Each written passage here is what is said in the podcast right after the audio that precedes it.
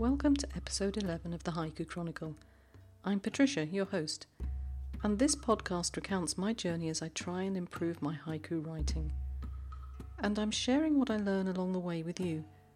I'm definitely evolving from the traditional schoolroom haiku towards the contemporary English version. Sometimes it's not such a comfortable journey, and I'm finding that the two are worlds apart. I also like to feature work from other haiku writers and find out what interests them, what they're reading, and what they can recommend to you and I.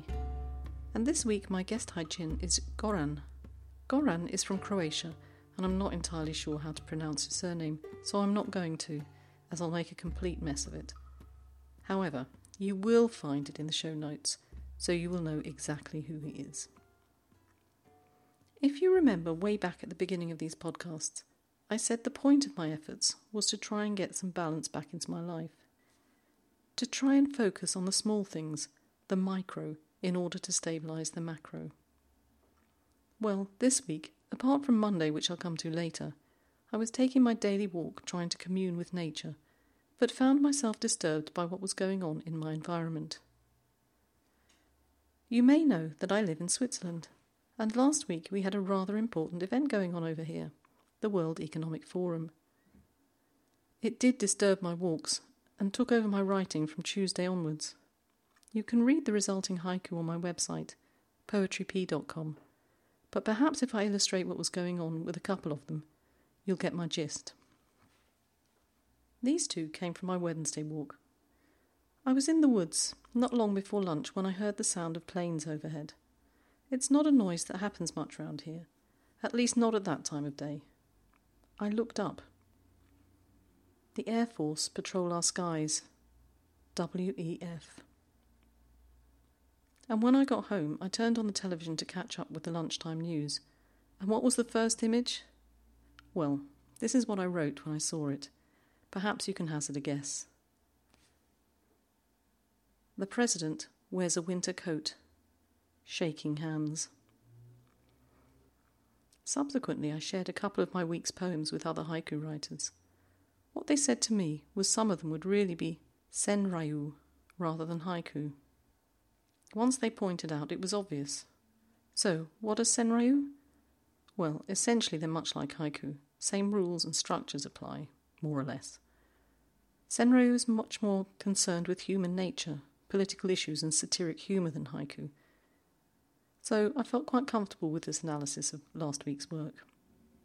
But then this morning I started to watch a video from Scott Mason of The Heron's Nest. I'll put the link in the show notes. Now I'm sure last week's work doesn't qualify as haiku. Scott said within the first five minutes of the video that haiku are not pop psychology or philosophy in 17 syllables. Well, I don't think they're pop psychology, but maybe they'll just creep into the philosophy definition. So I'll have to have a little think about last week's work. However, I think I did have some success on Monday when I wrote this Snowfall in the Night, Moonscape.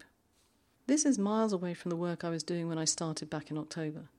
At that point, I was determined to stick with the 575 format, I now know that this is not the way of contemporary English language haiku. I don't worry so much about the syllable count anymore. At the moment, I'm concentrating on brevity, leaving some negative space, and not explaining too much. And as such, I think this one was not too bad an effort. What do you think?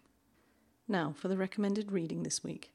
I'm actually going to go with recommended viewing and recommend the video I was just telling you about from Scott Mason.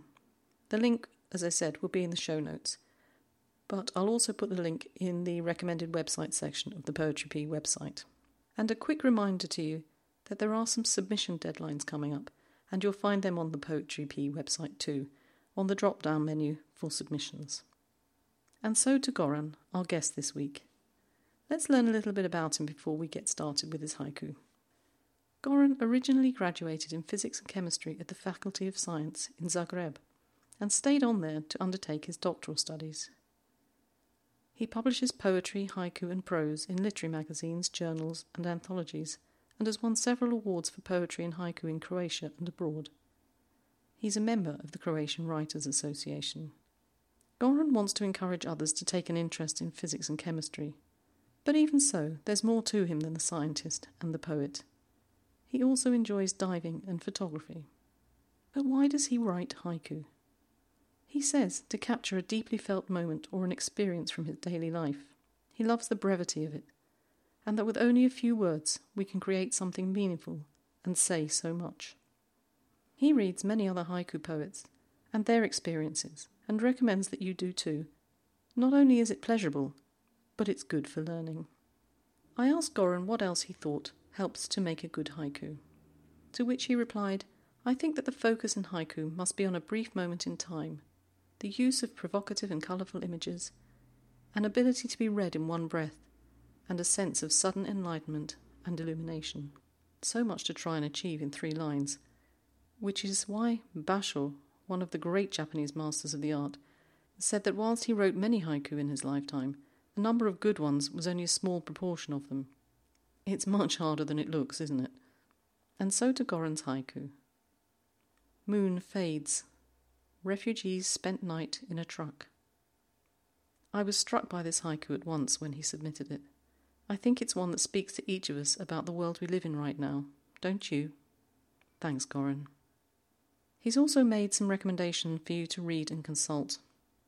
He recommends that we have a look at Haiku Presence, The Heron's Nest, and Mainichi, English Haiku, and I'll put the links in the show notes for you. Additionally, you can learn more about Goran by following the links on the show notes to Haiku Masters, where you'll see more of his work. Goran, thanks for submitting this piece, and I look forward to featuring you again and learning more about you. And if you write haiku, please send in your work for consideration by us for the website and the podcast. We are accepting submissions now for March onwards, and I'll put the submission page link on the show notes too. And if I could, I'd like to ask you for a favour. Is there any chance you could go to the Haiku Chronicle Facebook page and give us a like? It's much appreciated. Thanks so much for listening. I'll be back next week and we'll have another guest, Giddy, who's just a treasure and has lots to tell us. Take care and keep writing.